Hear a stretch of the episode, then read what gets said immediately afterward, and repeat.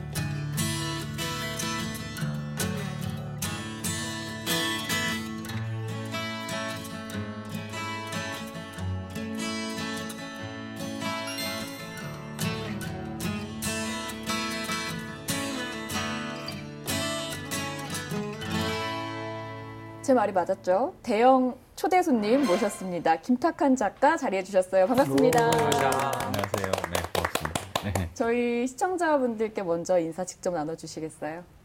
그냥 소설가 김탁한입니다. 네. 먼저 질문 드릴 게 음. 너무 부담스럽게 우리 안희봉? 국회의원이 어. 예, 이 소설에 목숨을 걸었다라고 하셨는데 어떻게 생각하세요? 네, 뭐 목숨 목숨까지는 걸지는 아- 않고요. 근데 어쨌든 뭐 이번 생은 이렇게 살 수밖에 없다. 아, 네. 그게 목숨이죠. 예, 이번 생을 보셔. 예, 이번 생은 그냥 소설 쓰다가 죽어야 죽어야겠다. 음. 뭐 이렇게 생각을 굳혔죠. 네. 음. 그 책에 쓰신 이제 작가의 말에도 보니까 장편 작가로 40대를 보내는 동안 나는 딱 두 가지만 해왔다. 하나는 장편을 쓰는 것이고 또 하나는 내 장편을 읽은 독자를 만나는 것이다.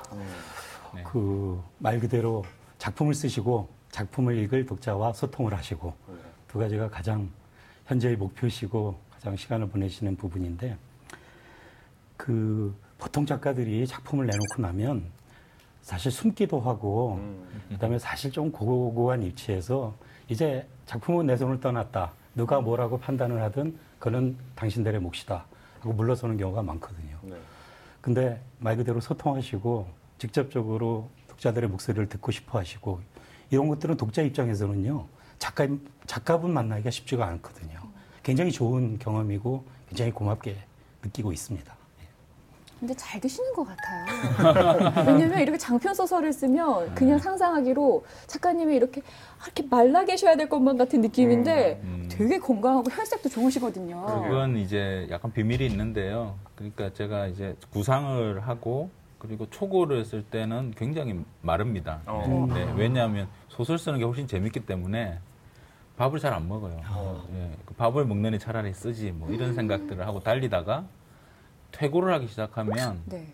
갑자기 불행해집니다. 어. 왜냐하면 이렇게 퇴고를 하려고 제가 쓴 원고를 보다 보면 고칠 게 너무 마- 많거든요. 음. 그러면 아, 내가 뭐 한 거지? 뭐 내 실력이 이것밖에 안 되나? 음. 그래서 정말 한없이 불행해져요. 그 불행해지니까 자기 자신한테 굉장히 관대해집니다. 네. 불행하니까 먹자. 네. 예, 예. 그래서 이제 막 먹기 시작하는 거죠. 어. 최소한 한 7kg, 8kg 찌는 것 같아요. 어. 네, 오히려 퇴고할 때 7, 8kg. 오히려 스트레스가 그때가 더 심하다는 네, 뜻도 퇴고할 때 되겠네요. 훨씬 심합니다. 네, 그래서 이제 먹으면서 스트레스를 풀고 네. 그래서 책이 나올 때쯤 되면 이제 편집자가 와서 이 뭐 하는 짓이냐 왜 이렇게 살이 쪘냐 예, 독자들 책이 만나야 나오면 예, 되는데. 독자들 만나고 뭐 언론 인터뷰하고 이래야 되는데 이래서는 안 된다 음. 그럼 또 한 두 달 동안 또 미친 듯이 살을 뺍니다 어. 네, 그래서 이게 한 23년 동안 계속 반복되고 있어요 어. 네. 이렇게 험난한 과정을 거쳐서 이번에 이제 이렇게 새 책이 또 나왔습니다. 바로 이 책이죠. 이렇게 두 권인데요. 대소설의 시대. 일단 이 책을 내시고 독자들도 많이 만나신 걸로 알고 있어요. 네. 반응이 어떻던가요? 우선 저게 백타파 시리즈니까요 네. 네, 그러니까 백타파 시리즈를 2003년부터 계속 읽어오는 독자들은 참 반가워하죠 네. 그래서 제발 계속 쓰라고. 네. 네, 왜냐하면 제가 이걸 2003년, 2005년, 2007년 이렇게 세 편을 쓰고 네. 한 7, 8년 동안 다른 작품들을 막 썼었거든요. 음. 그래서 그때 이제 그 루머가 돌았어요. 이제 백다파 시리즈는 3부작으로 끝났다. 아. 음. 네, 그래서 김탁한 작가는 더 이상 이제 이걸 안 쓸 거다. 음. 근데 제가 2015년에 이제 목격자들 내고 또 이번에 대소설의 시대를 내면서 이제 이걸 계속 명맥을 이어가니까 어쨌든 굉장히 반기더라고요. 음. 반기면서 근데 왜 그 인물들을 좀 더 이렇게 음. 행복하게 네. 예, 음. 좀 만들어줬으면 좋겠는데 음. 네, 왜 이렇게 괴롭히느냐 계속 네. 인물들을 뭐 그런 캐릭터에 대한 평들도 막 나오고 뭐 그렇지 저는 뭐 재밌었습니다. 네, 음. 그래서 뭐 중학교 때부터 이 백다파 처음 읽었을 때 중학생이었는데 지금 네. 뭐 중학생을 가르치는 교사가 되고 음. 네 그러니까 16년이라는 시간이 맞아요. 독자들을 굉장히 많이 또 음. 바꿔놨더라고요. 뭐 물론 저도 뭐 30대에서 50대로 이렇게 바뀌었고요. 네. 백타파 시리즈가 처음 나왔을 때 제가 딱 스무 살이었거든요. 음. 근데 20대를 저는 백타파 시리즈를 읽으면서 보냈고 또 30대가 돼서 이 책을 또 만났는데 진짜 반갑더라고요. 아, 음. 또 다시 저 20대를 반추하는 예, 그런 또 계기가 돼서요. 뭐 이 책에 대해서는 또 많은 분들이 알고 계시겠지만 잠깐 말씀을 드리면 아, 이 책은 백타파 시리즈 중에 이제 다섯 번째 작품으로 출간이 됐습니다. 뭐 백타파라고 하면 이게 뭘까라고 생각을 하시겠지만 18세기 조선에서 그러니까 정조 임금 때였죠. 그때 뭐 박지원, 뭐 박제가, 이덕무 같은 젊은 실학파 문인들이 이제 함께 모여서 여러 가지 어, 담론들을 얘기하고 실제적인 활동도 했는데요. 바로 그 사람들을 이제 백타파 아, 문인들이라고 얘기를 했습니다. 네. 그 백타파의 이야기를 이제 추리 형식에 녹여서 쭉 풀어내고 계신데요. 어떻게 이 백타파에 좀 관심을 갖게 되셨는지 여쭤보고 싶어요. 그러니까 아까 역사 소설 이제 제 소개할 때 말씀해 주셨는데 역사 소설을 써야 되니까 역사 소설은 그냥 뭐 어느 날 아침에 나는 이순신을 써보겠다 이러고 쓸 수 있는 게 아니거든요. 그러니까 충분히 공부를 자료들을 봐야 되니까 그래서 제가 역사 소설을 쓰겠다고 생각하고 누구를 쓸 수 있을까 이렇게 좀 체크를 해봤어요. 네, 그러니까 이제 불멸의 이순신에 이순신이 있었고요. 그다음 나 황진이에 이 황진이가 있었고 흑윤 최후의 19일에 이제 흑윤이 있었고 그다음에 연안 박지원이 있는 거죠. 근데 이게 박지원에 관한 문집이나 자료들을 이렇게 보니까 박지원 옆에 또 뭐 박지원 비슷한데 네, 어떤 사람이 또 있고 또 그 옆에 또 어떤 사람이 있고 맞아요. 그러니까 이 사람들이 문인뿐만 아니고 그 옆에 뭐 김홍도가 그림 그리고 있고 네. 김영이 막 천문을 보고 있고 백동수도 그리고. 백동수가 막 무예를 막 하고 있고 막 이러니까 아 처음에는 좀 싫더라고요. 이게 왜 이렇게 왜 이렇게 인간들이 많지? 네. 쉽게 말하지는 예, 거죠. 예. 그래가지고 이게 탁 자르고 이렇게 딱 아주 이렇게 단정하게 소설 하나 장편을 쓰려고 했는데 한 2, 30명 정도가 그 예, 연암 박지원을 중심으로 해서 이렇게 모여 있고 그 사람들이 그 지금 탁골 공원에 이제 원각사지 10층 석탑, 음. 네, 그 대리석으로 만들어서 백탑이라고 백탑. 불렸던 그 근처에서 이제 모여가지고 박, 뭐 박제가 기록에 의하면 한 번 만나면 한 보름에서 한 달씩 그냥 놀았다는 겁니다. 음. 네, 네. 그래서 제가 아 이걸 그냥 연안 박지원만 쓰지 말고 이걸 다 써볼까. 음. 예, 이 음. 사람들을 다 쓰면 재밌겠다. 그리고 각각이 굉장히 어, 좋게 말하면 굉장히 그 멋을 아는 사람들이고요. 음. 나쁘게 말하면 약간 괴팍해요 인간들이. 네. 그래서 이걸 쓰는 게 굉장히 재밌겠다. 음. 뭐 그런 생각들을 제가 했었던 거죠. 그래서 한 편으로 쓰지 말고 시리즈로 가보자. 음. 아, 그렇게 이제 노선을 바꾼 겁니다. 네. 음. 이게 현 시대에서 사실상 이렇게 길게 이어져 오는 소설이 있다는 거는 독자들로 하여금 굉장한 희열을 느끼게 하고 즐거움을 느끼게 해주는 건데 많이들 기대하신 만큼 또 우리 작가님을 만나 뵙고 싶어 하시는 분들이 많았을 거예요.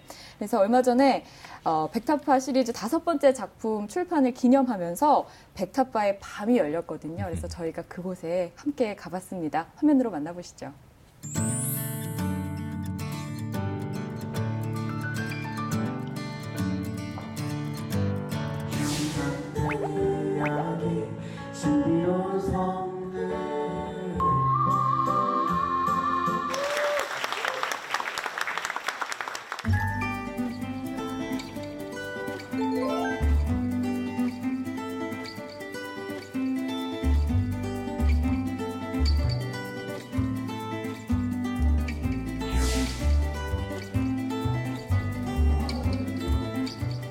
김탁환 도서관에서 읽다가 좋아하게 됐어요.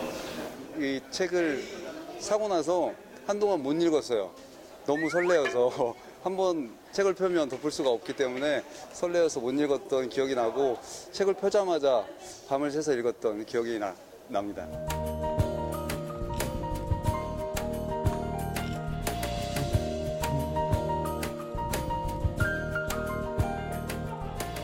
십육 년 동안의 그 시간들을 같이 좀 나누고 싶고 그리고 이제 앞으로도 이 시리즈를 계속 써 나갈 거니까 저도 뭐 좀 용기나 힘을 좀 얻고 싶어서 특별히 마련했죠. 뭐 인생에서 이거 한 번밖에 없지 않나 싶습니다. 네.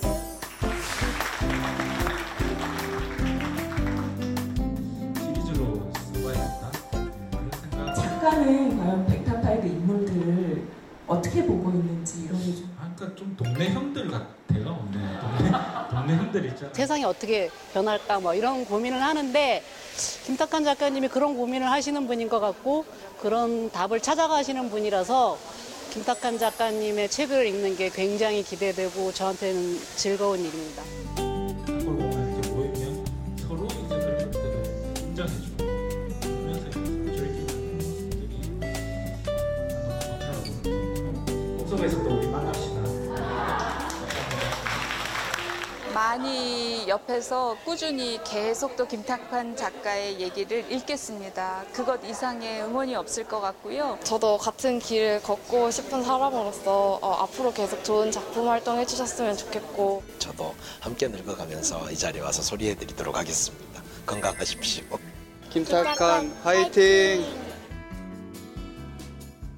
함께 보셨는데요. 이게 어떤 단순한 북 콘서트 느낌이라기보다 되게 축제 현장 같은 음. 기분이었어요. 뭔가 한 마음으로 뭔가 함께 즐기는 그런 느낌이 강하게 왔는데 긴 시간을 정말 어, 작가님만 바라보면서 음. 설레어하시고 네. 기다려주시고. 이런 모습들 보시니까 음. 기분이 어떠셨어요? 그러니까 제가 이제 작가를 시작하고 나서 출판 기념회 같은 건 처음 해본 것 같아요. 음. 예, 어, 보통 그럼요? 그냥 책 내고 그냥 독자들 이렇게 도서관에서 만나고 이 정도인데 네. 이번에는 이게 어쨌든 16년 동안 예, 작업을 해온 거고 제가 만매만 딱 쓰려고 했는데 만매를 썼는데 좀 부족하더라고요. 음. 예, 그래서 이게 좀한 만매 좀 더 써야 될 것 같은데 그러면 한 16년 좀더 필요한데 그때 내가 거기까지 갈 수 있을지 자신이 없더라고요. 그래서 일단 반환점을 돌았으니까 네. 네, 요 만매를 써서 반환점을 돈 것에 대한 어떤 어떤 자축, 네, 음. 뭐 이런 걸 이제 친구들이 또 하자고 해서 네, 음. 같이 하게 됐습니다. 네. 그 보면 과거의 독자들 또 현재의 독자들뿐 아니라 그 아이로 대변되는 미래의 독자까지 확보하셨잖아요. 16년 더 쓰셔야 될 것 같은데요. 예, 그러니까 저 아이가 진짜 16년 뒤에 또 오겠다고 해가지고 네. 제가 아 큰일 났네. 네, 이랬습니다. 네. 그 1만매라는 게 의미가 있는 만매라는 게 의미가 있는 숫자죠. 그 출판사에서 책을 만들어 보면 200자 원고지 1000매가 딱 한 권이 나옵니다. 음. 그러면 몇 권을 쓰신 거예요? 백타파만 열 권. 아, 10권이고 작품서로는 다섯 종이죠.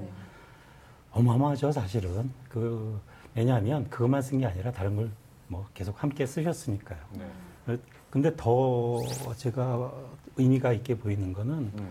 16년이라는 시간 동안 만매를 썼다는 것뿐만이 아니라 한 시대를 18세기라는 그 시대만 집중을 해서 아주 다양한 면- 면모를 음.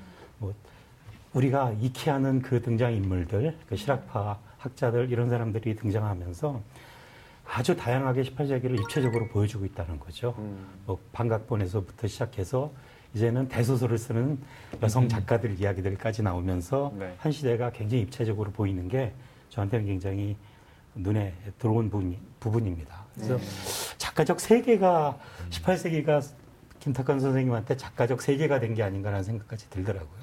네, 중요한 지적이신 것 같은데, 그러니까 이게 이- 열 권을 썼는데 이게 시간 순서대로 쓴 게 아니라는 거죠. 음. 1대, 2대, 3대, 4대, 5대 이런 식으로 보통 대하 소설은 이루어져 있는데 이건 그렇게 작업한 게 아니고 1778년에서 1800년까지 한 22년 정도만 놓고 음. 이제 다양한 시선으로 그러니까 약간 덧칠하는 방식이거든요. 그래서 어떤 작품은 뭐 이덕무의 시선에서 음. 한번 그 시기를 들여다보고 또 어떤 시기는 어, 홍대용의 관점에서 음. 또 들여다보고 또 대소설의 시대 같은 경우는 이제 박제가의 시선으로 그 시기를 들여다보는 거죠. 그래서 그런 식으로 계속 이렇게 덧칠을 해 나가면서 그 그 한 20년 정도를 굉장히 이렇게 풍부 풍부하게 이렇게 보여주는 방식 이런 방식들을 이제 제가 택하고 있는 것 같고요. 그래, 근데 이게 어렵더라고요. 왜 어려우냐 하면, 어, 2003년에는 어쨌든 2003년에 그 영, 영조시대, 정조시대를 공부했던 그 국학자들의 연구가 그때 이제 막 이제 좀 본궤도에 올랐는데 한 16년 지나는 사이에 그게 엄청나게 깊어졌어요. 그러니까 이게 제가 이제 우스, 우스갯소리로 그런 말을 하는데 이 시리즈는 국학의 발전 속도와 바- 발전 같이. 속도를 가- 발전 속도와 같이 가는 네, 음. 네. 그래서 어 그 작품의 어떤 깊이나 이런 것과 무관하게 어쨌든 방학본 살인 사건이 제일 못 쓴 소설이고 대소설의 시대가 제일 잘 쓴 소설이다. 음. 왜냐하면 그 국학의 한계가 있기 때문에요. 김탁한 작가님이 제일 못 썼다고 하는 반각본 살인 사건이 프랑스에 번역이 됐어요. 근데 프랑스에서 카멜레온 문학상을 받았더라고요. 아니 제일 못 쓴 소설이 이렇게 문학상 받으면 다음 소설도 더 해당해 주신 그러니까요. 거죠. 예. 근데 보통 생각하면 그 역사 소설이라고 하는 게 우리나라의 예. 뭐 사람들이야 뭐 예전에 배웠으니까 음. 어느 정도 배경 지식이 있고 네. 쉽게 읽어 나갈 텐데 외국 독자들의 경우에 뭐 정조 시대를 모르잖아요. 근데도 네. 어떻게 좀 읽을 수 있었는지 어, 그 반응이 어땠나요? 신기한 부분이. 음. 그러니까 이제 가멜레온 문학상의 그 심사위원들 중에는 이제 학생 심사위원들이 오. 일정 부분을 차지하고 있거든요. 그래서 이 친구들이 이제 그 한국의 그 현대 현대를 배경으로 하고 있는 소설들 몇 편 하고 그리고 이제 제, 제 중세를 다루고 있는 이 방각본 살인 사건이 같이 이렇게 후보로 올라갔었는데 그 친구들이 어쨌든 이 방각본 살인 사건 에게 가장 많은 이제 투표를 한 거죠. 음. 네. 그래서 나중에 이제 상을 받으러 가서 리옹에 가서 이제 그 친구들을 만나 보니까 아주 잘 이해하고 있더라고요. 음. 네. 그리고 한국에서 독자들한테 받은 질문과 거의 비슷한 수준과 어떤 어떤 방식의 질문들을 계속 받아가지고 잘 이해하더라고요. 그래서 그게 그 이 이야기가 뭐 아시아의 어떤 나라의 아주 특별한 이야기 이렇게 받아들이는 게 아니고 어떤 소설에 대한 이야기고 인쇄술에 대한 이야기고 중세에서 근대로 넘어갈 때 그때 책의 운명에 관한 네, 지식인의 운명에 관한 그런 이야기니까 하나도 어렵지 않다고 프랑스에서도 이런 거 있다고. 네 그래서 아주 재밌게. 소재와 시대 자체가 이미 보편적인 네. 그 요소들을 제공하고 있는 그런 시대라고도 볼 수 있겠네요. 저도 좀 놀랐습니다. 그래서. 네. 네. 이제 첫 번째 작품을 시작으로 해서 두 번째, 세 번째, 네 음. 번째, 다섯 번째까지 더 좋은 상들을 받기를 바라면서 음. 저희는 다섯 번째 시리즈인 대소설의 시대에 대한 이야기를 본격적으로 나눠보겠습니다. 음. 먼저 어떤 내용인지 작가님이 직접 살짝 공개를 해주실까요? 말 그대로 이제 대소설 혹은 뭐 대하소설, 대장편 소설 이렇게 불리던 1800년대, 1700년대부터 시작해서 이제 그 1800년대까지 아주 많이 창작되고 또 읽혔던 한글 장편 소설들에 관한 어, 소설이죠. 네. 대소설이라고 하면 분량이 얼마나 될까 이렇게 생각하는 독자들도 있을 텐데요. 10권? 20권? 한 100권 넘어가야 네. 아 대소설이구나라고 예. 알게 되는데요. 어, 여기에 보면 이 백타파 시리즈의 고정 캐릭터죠. 또 의금부 도사인 이명방, 또 규장각 서리인 김진이 등장을 합니다. 이명방 같은 경우는 또 여기에 러브라인이 그려져요. 아, 그러니까. 너무 좋았어요. 훌륭하죠. 아, 그런 거 좋아하시는군요. 아, 전 더 밀고 나갔어야 된다고 생각합니다. 네. 근데 이렇게 어, 백타파 시리즈에 또 이들을 등장시켜서 어떤 그 미스테리한 사건을 계속 풀어가는 방식으로 작품을 쓰는 이유가 뭘까 또 여쭤보고 싶었어요. 네, 어쨌든 이게 그 당시의 어떤 전환기이기 때문에요. 전환기이기 때문에 어, 엄격하게 말하면 이게 지식 소설이라고 볼 수 있습니다. 그래서 어떤 지식을 아느냐 모르느냐에 따라서 범인을 잡을 수 있느냐 없느냐가 결정되는. 네. 근데 이 소설을 처음 시작할 때 그러면 어떻게 이걸 시작해야 될까 뭐 고민했는데 제가 생각하기에는 제가 쓴 그동안에 썼던 장편 소설 중에서 대소설의 시대가 가장 대담하고 어떻게 보면 가장 불친절한 방식으로 어, 쓴 소설입니다. 그러니까 어, 이게 이런 식으로 하면 이게 초판이 팔릴까 뭐 그런 걱정도 했었어요. 음. 어떤 거냐면 어, 독자들한테 보통은 이제 작가가 독자들한테 어, 어, 이 소설은 당신의 사- 삶의 어떤 부분하고 연관이 있고 이 소설을 읽으면 당신의 삶이 이런 게 더 나아지고 음. 뭐 이렇게 되게 친절하게 접근하거든요. 근데 이번에는 그렇게 한 게 아니고 제가 대소설의 시대를 쓰면서는 네가 얼마나 무식한지 알려줄게. 예. 목차를 펴는 순간 소설들이 쭉 나오는데 하나도 안 읽은 건 당연한 거고 제목조차 들어본 적이 없- 없는. 네. 그래서 독자들이 목차를 보는 순간 절망하게 만드는. 통했어요, 저한테. 예, 내가 과, 내가 과연 이걸 읽어야 될까? 네. 그래서 독자들한테 한번 도전해보고 싶은, 또 질문해보고 싶은 소설을 사랑한다고 했지만 정말 당신이 아무것도 몰랐던 완전히 망각된 어떤 소설의 시대를 알려 알려주겠다. 음. 뭐 그런 착상이었던 것 같아요. 네. 음, 제 느낌을 또 하나 말씀드리면 어, 18세기라는 아직도 남존여비 또는 뭐 가부장적인 문화가 아주 굳건한 시대에 여성 작가가 주인공이라는 거죠. 어, 이거 굉장히 특이하다는 생각을 하면서 또 딱 봤더니 맨 앞에 박경리 선생님의 글이 처음에 인용이 돼 있어요. 네. 제가 잠깐 한번 읽어볼게요. 음.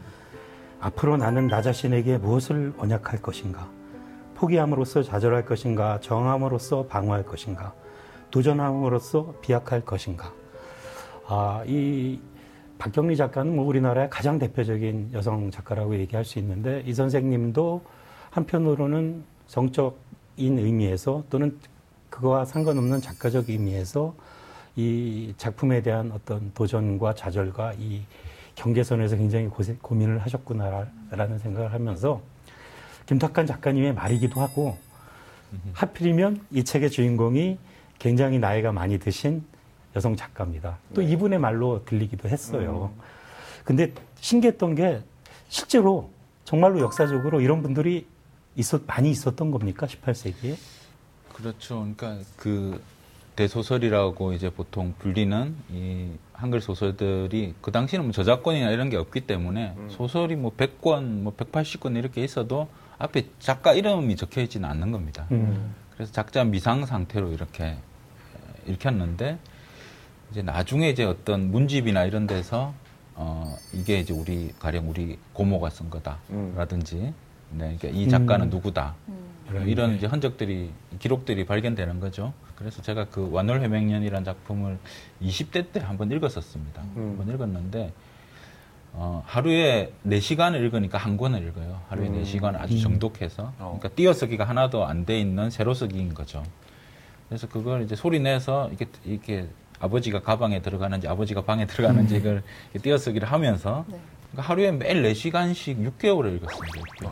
네, 하루도 안 쉬고. 그럼 6개월을 읽어야 180권을 읽을 수 있는 거죠. 음. 네.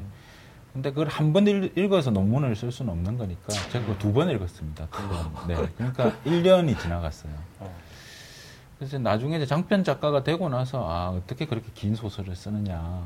네, 어떻게 그렇게 긴 소설을 해마다 이렇게 쓰느냐 이런 질문을 이렇게 가끔씩 받는데 받을 때마다 제가 마음속으로 그런 생각을 합니다. 아, 180권짜리 소설도 있는데 6개월에 읽어야 되는 소설도 있는데 음.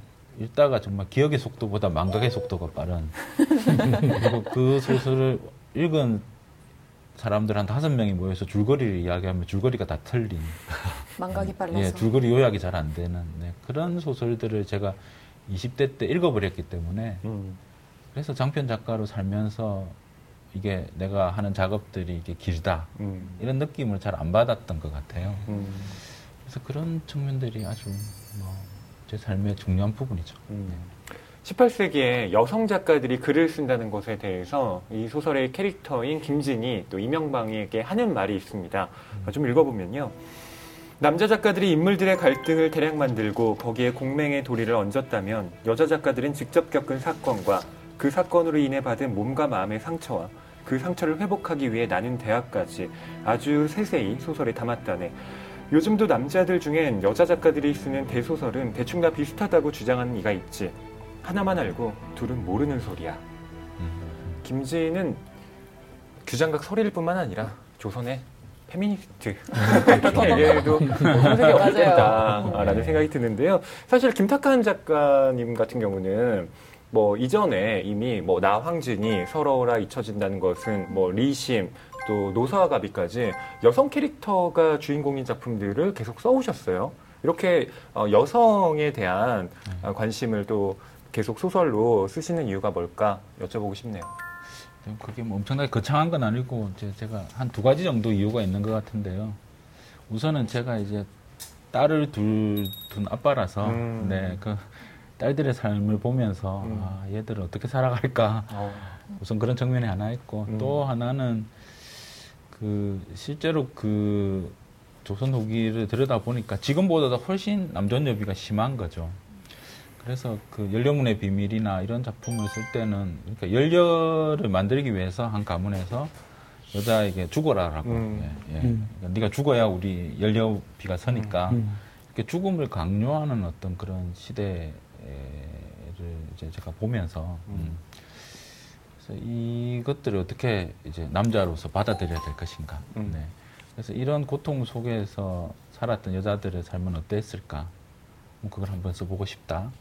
뭐 그런 생각들을 굉장히 많이 하게 된 것 같아요. 음. 이 조선시대의 고소설, 대소설 이야기들을 나누고 있으니까 아마 보고 계신 시청자 여러분들은 그럼 그때 그 소설들은 어떤 모양을 하고 있을까? 나름 상상을 하시거나 아니면 궁금해 하시거나 하실 텐데요.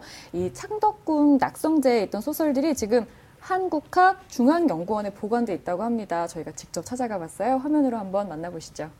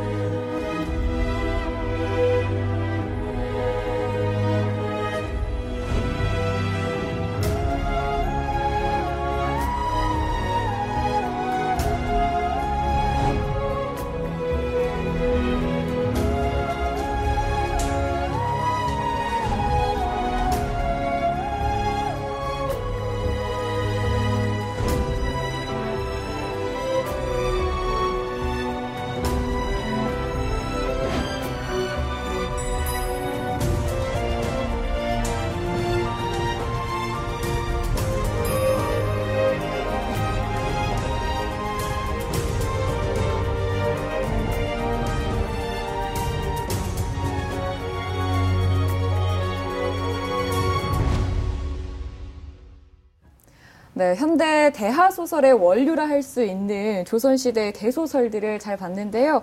보는 것만으로도 뭔가 압도당하는 음. 느낌이 있다라는 걸 느꼈어요. 작가님은 실제로 먼저 보셨었죠? 그렇죠. 네. 그 낙선제본 소설들을 그 제가 이제 공부하겠다고 대학원에 가니까 제 지도 교수님이 그 전공인 겁니다. 음. 네. 그래서 지도 교수님 그 방에 제가 한 4년 정도 있었는데 낙선제본 소설들이 이렇게 쫙 영인되어서 이렇게 아, 꽂혀 있는 영인도. 거죠. 네.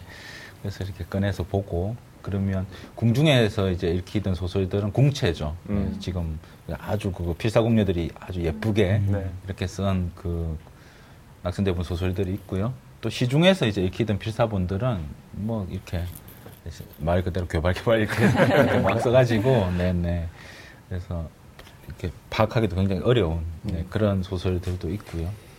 생각해보면 그 고소설들이 낙선제에서 나왔다라는 것도 우리에게 좀 시사하는 바가 있는 것 같아요. 어, 대소설의 시대를 보면 궁궐 여성들이 이 대소설 작가들을 후원하잖아요. 네. 어, 저는 이게 마치 그 중세시대 때 왜 예술가들을 후원했던 음. 그 귀족의 어떤 형태를 보는 것 같은 느낌도 들었고요. 또 우리가 그 비극의 주인공으로 알고 있는 그 사도세자가 음. 또 소설을 탐독한 사람이었다. 네. 이것도 저는 대소설의 시대를 읽으면서 처음 알게 됐는데요. 음, 18 세기 그 과- 아, 책과 관련된 산업 시스템이 여기에 담겨 있는 듯한 예, 그런 느낌이었습니다. 네, 그러니까 이, 그게 또 재밌는 게 이제 어쨌든 방각본 살인 사건을 2003년도에 쓸 때는 궁중에서 소설들이 어떻게 읽혔는지는 그때는 몰랐던 거죠. 음, 그러니까 그때는 그래서 방각본 살인 사건을 제가 어쨌든 그 한계 속에 있는 작품이라고 하는 게 어쨌든 그때 학자들은 궁중에서 뭐 가령 사도세자나 해경공 홍씨나 음, 뭐 의빈성 씨나 이런 사람들이 어떻게 소설을 읽었는지가 그러니까 의심은 약간 생, 이렇게 추정은 되지만 물정은 없는 단계 음, 뭐 그런 시기였던 거예요. 그래서 제 소설에서도 공중에서는 그냥 정조가 소설 읽지 마 음. 이렇게 말한 것만 나오지 어, 그외 사람들이 어떻게 하고 있었는지는 이제 소설에 풍부하게 담지 못했던 거죠. 근데 이번에 이제 대소설의 시대를 그동안에 쭉 준비하면서 그 동전의 뒷면을 뒷면이 밝혀졌다. 음. 네, 그래서 이걸 소설을 읽지 말라고 했던 그 최고위층조차도 소설을 굉장히 많이 읽었고 음, 그 중에 이제 상징적으로 이제 사도세자 같은 경우가 엄청난 소설 중독자였다. 음, 그래서 중국 소설 회모본이라고 하는 그 사파집인 거죠. 소설 사파집이 있는데 그 사파집에 이제 서문에 보면 이제 완산이 씨라고 하는 사람이 이 사파집을 이제 내가 김덕성이라고 하는 실존 화원인데요. 그 화원을 불러가지고 이 사파집을 그리라고 시켰고 음. 그리고 그 사파집에 담겨 있는 소설 목록은 이런 거고 이것 외에도 내가 이런 소설들을 읽었다라고 음, 하는 기록을 하고 있는 거죠. 그래서 그게 이제 최근 학자들 연구에 의해서 그 완산희 씨가 이제 사도세자로 밝혀졌고 그럼 이렇게 되면 이제 문제가 굉장히 이게 사실은 그 소설가들한테는 이게 복잡해지는데 왜 그러냐 하면 그럼 기존에 이제 사도세자를 그릴 때는 사도세자의 과격한 면만 계속 드러났거든요. 그래서 영조에게 어떤 아버지한테 뭔가 야단을 맞으면 어, 사도세자는 이제 칼을 모으는 게 취미였기 때문에 음. 뭐 악대들 물러가지고 북치면서 칼춤을 막 추고 뭐 칼을 뽑아가지고 누굴 막 이렇게 네. 위해를 가하려고 하고 뭐 그런 쪽으로 이렇게 몰아간 거죠. 그러니까 기존에 나왔던 사도세자를 다루고 있는 모든 캐릭터들은 다 이제 앞으로는 좀 밖에서 조정돼야 된다. 음. 뭐 이런 것들을 제가 이제 최근에 이 대소설의 시대 쓰면서 네, 깨달았고 소설 속에도 일정 정도 이제 포함시킨 겁니다. 어떻게 보면 사실 좀 반복적인 질문일 수도 있는데 이게 참고 문헌을 보면 거의 학술서거든요. 어마어마하게 참고 문헌이 길고요. 예. 이런 정말 방대한 작업을 어떻게 다 하실까 음. 궁금하고 이게 절대적인 시간이 얼마나 걸릴까 궁금해져요.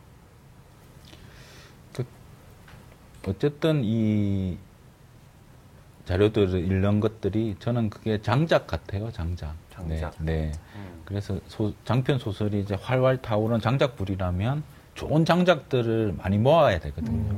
그래서 최대한 좋은 장작들을 많이 모아야 실제 이제 초고를 쓸 때 그게 확 이렇게 아름답게 타오를 수 있기 때문에 장작을 고르는 작업이 저한테 너무너무 소중한 거죠. 소중하고 음. 그리고 이제 백타파 시리즈는 어쨌든 이 이야기 자체도 저는 좋지만 어쨌든 이 소설 속에 나오는 실존 인물들 네, 들이 너무 저는 그 분들을 좋아하고 또그 독자들이 약간 확장된 독서인 거죠. 그러니까 음. 소설 읽다가 이 인물이 좋다, 이 사건이 좋다 그러면 아 그러면 이걸 어떻게 찾아갈 수 있을까? 네. 그럴 때 이제 또 막 다른 데 뒤지지 말고 이제 참고 문헌에 보면 있으니까 참고 문헌을 이렇게 해가지고 아 그러면 이 참고 문헌 중에서 요거 요거 요거는 내가 읽어봐야겠다. 음. 뭐 쉽게 그렇게 약간 뭐 팬 서비스 같은 거죠. 네. 그렇게 하길 바라면서 이제 특, 특별히 뭐 백탑바 시리즈에서는 참고 문헌을 계속 네, 제가 붙이고 있습니다. 그리고 또 하나 궁금한 게 있었어요. 저는 네. 이 책을 읽으면서 어, 임두의 이야기가 김탁한 작가님의 어떤 말처럼 느껴질 때가 많았기 때문에 음. 하나하나 장치들도 김탁한 작가님이 직접 진짜 가지고 있는 게 아닐까라고 싶었는데 그 중에 하나가 결말을 적어둔 수첩이 있었잖아요. 네. 휴탑. 네. 그런 거를 김탁한 작가님 가지고 계신 게 아닐까. 가지고 계세요? 그러니까 뭐 장편 작가들은 노트들을 굉장히 많이 가지고 있습니다. 기본적으로 네, 여러 여러 노트들을 가지고 있고요. 소설을 쓰고 있을 때는 그 노트만이 자기를 돕는다고 생각해요. 공책만이 나의 오군이다. 어. 그러니까 소설을 막 달리고 있는데 갑자기 뭔가를 몰- 몰라가지고 자료를 뒤진다든지 그러면 이게 맥락이 끊어지기 때문에 음. 최대한 준비를 해서 뭔가 필요하면 이제 공책을 계속 넘겨보는 거죠. 그 중에 제가 이제 가장 아끼는 항상 이제 작업을 시작할 때 딱 공책을 사고 공책에 딱 적는 그 노트가 있습니다. 그게 뭐냐면 공든탑을 무너뜨려라 공책이라고 음. 공든탑을 무너뜨려라 공책. 네. 휴탑인 거죠. 네. 왜 그러냐면 어떤 걸 쓰겠다고 착상을 하잖아요. 아, 이런 걸 한번 써보면 좋겠다. 이렇게 착상을 하는데 그리고 나서 한 몇 년 동안 뭐 계속 거기다가 내 착상을 가지고 계속 써보는 겁니다. 가령 이렇게 줄, 줄거, 간단하게 말하면 뭐 줄거리를 쓴다고 하면 어, A라는 남자와 B라는 여자가 서로 만나서 사랑을 하는 이야기를 써봐야겠다. 이렇게 착상을 했다고 치면요. 첫 페이지에 한 두 바닥 정도는 이제 그 이야기를 쓰는 거죠. 씁니다. 그리고 나서 그 정성을 다해서 쓰는 거예요. 음. 공든탑을 이렇게 쌓듯이. 그리고 한 일주일쯤 지나가지고 페이지를 넘깁니다. 페이지를 넘기고, 그 다음에는 뭘 하느냐 하면, A란 남자와 B란 여자가 만나서 사랑을 하게 됐는데, 알고 봤더니 이 B라는 여자가 뱀파이어였다. 음. 네. 그렇게 해서 다시 줄거리를 쓰는 겁니다. 아, 그러면 이게 호러. 멜러가 아니고 호러로 바뀝니다. 아. 네. 그리고 이제 줄거리를 또 정성을 다해서 쓰고요. 네. 그리고 일주일 지나서 이제 그 전에 썼던 건 또 무너뜨리고 바꾸 또 바꾸는 겁니다. 그러니까 A라는 남자와 B라는 여자가 만나서 서로 사랑을 하게 됐는데 알고 봤더니 B라는 여자가 연쇄살인마였다. 음. 다섯 명의 남자를 죽였고 이번에 여섯 번째다.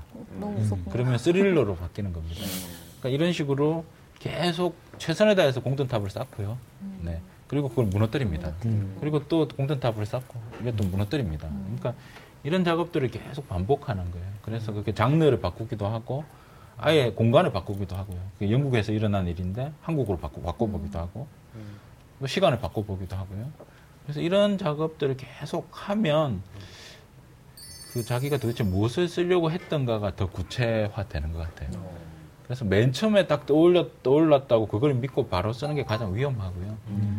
그래서 그걸 가지고 굉장히 많은 시간 동안 이, 이 공든탑을 무너뜨리라는 노트를 가지고 그 안에 채우다 보면 첫 번째, 첫 페이지에 썼던 것, 것이, 어, 내가 찾던 그 이야기, 이야기가 되는 경우는 한 번도 없었습니다. 네.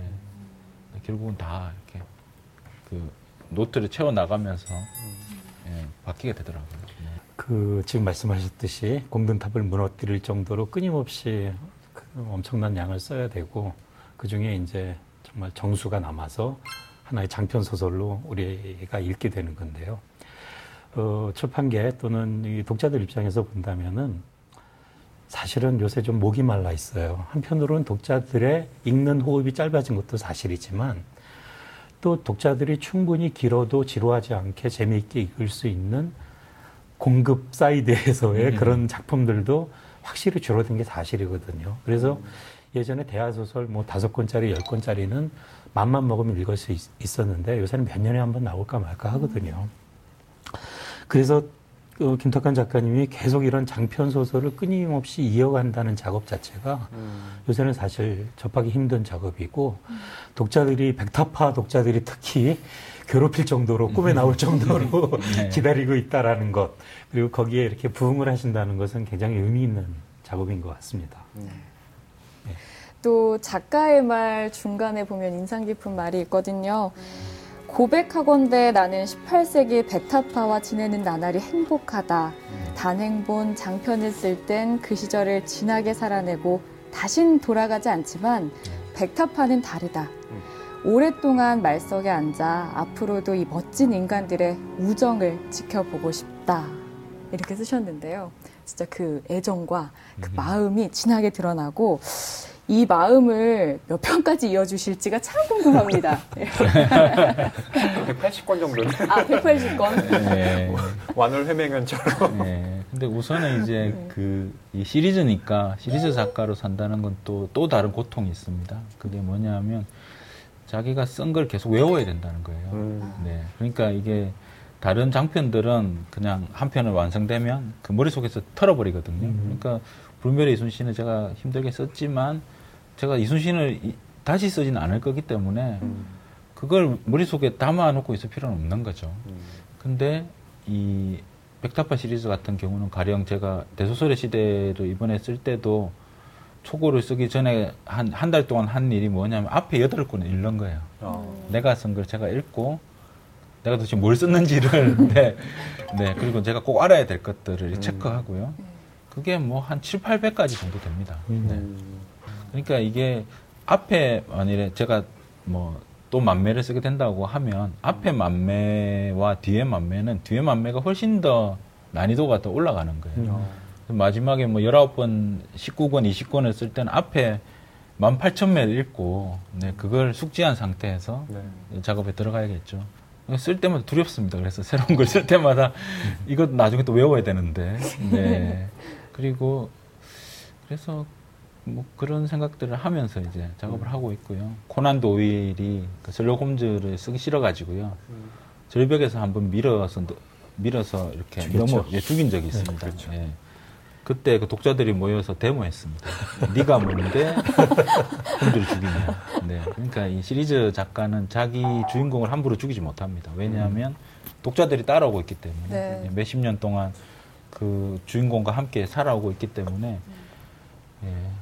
그래서 저는 뭐 김진과 임명방을 그렇게 절벽에서 밀어, 밀지 않고요. 네. 끝까지 가는 게 목표입니다. 네. 허위 평론가가 20대 때부터 지금 따라오면서 읽고 있다고 얘기하셨잖아요. 그러게요. 예. 이명방은 언제 그 사랑이 이루어질지 지켜보도록 하겠습니다. 70대 딸이 있기 때문에 결혼을 시키긴 시켜야 되는데 아직 잘 모르겠습니다. 네. 앞으로도 정말 흥미진진한 이야기가 펼쳐질 걸 기대하고요. 저 제가 몇살 때 이 완결판을 볼 수 있을지도 궁금해지면서 끝까지 따라가겠다고 또 약속을 드리고 신작 소설 대소설의 시대의 작가 김탁환 작가와 오늘 북소리 이야기 나눠봤습니다.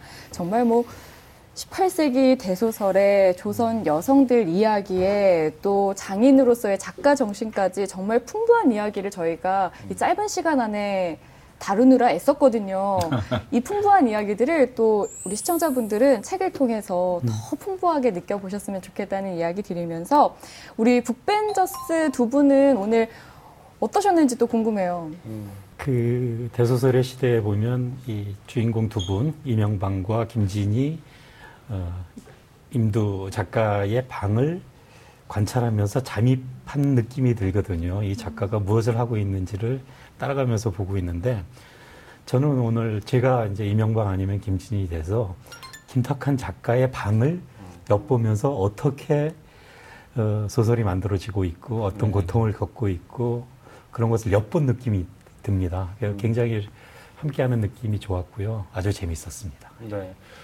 저는 한 줄로 표현할 수 있을 것 같은데요. 음, 대소설가의 시대를 만나다.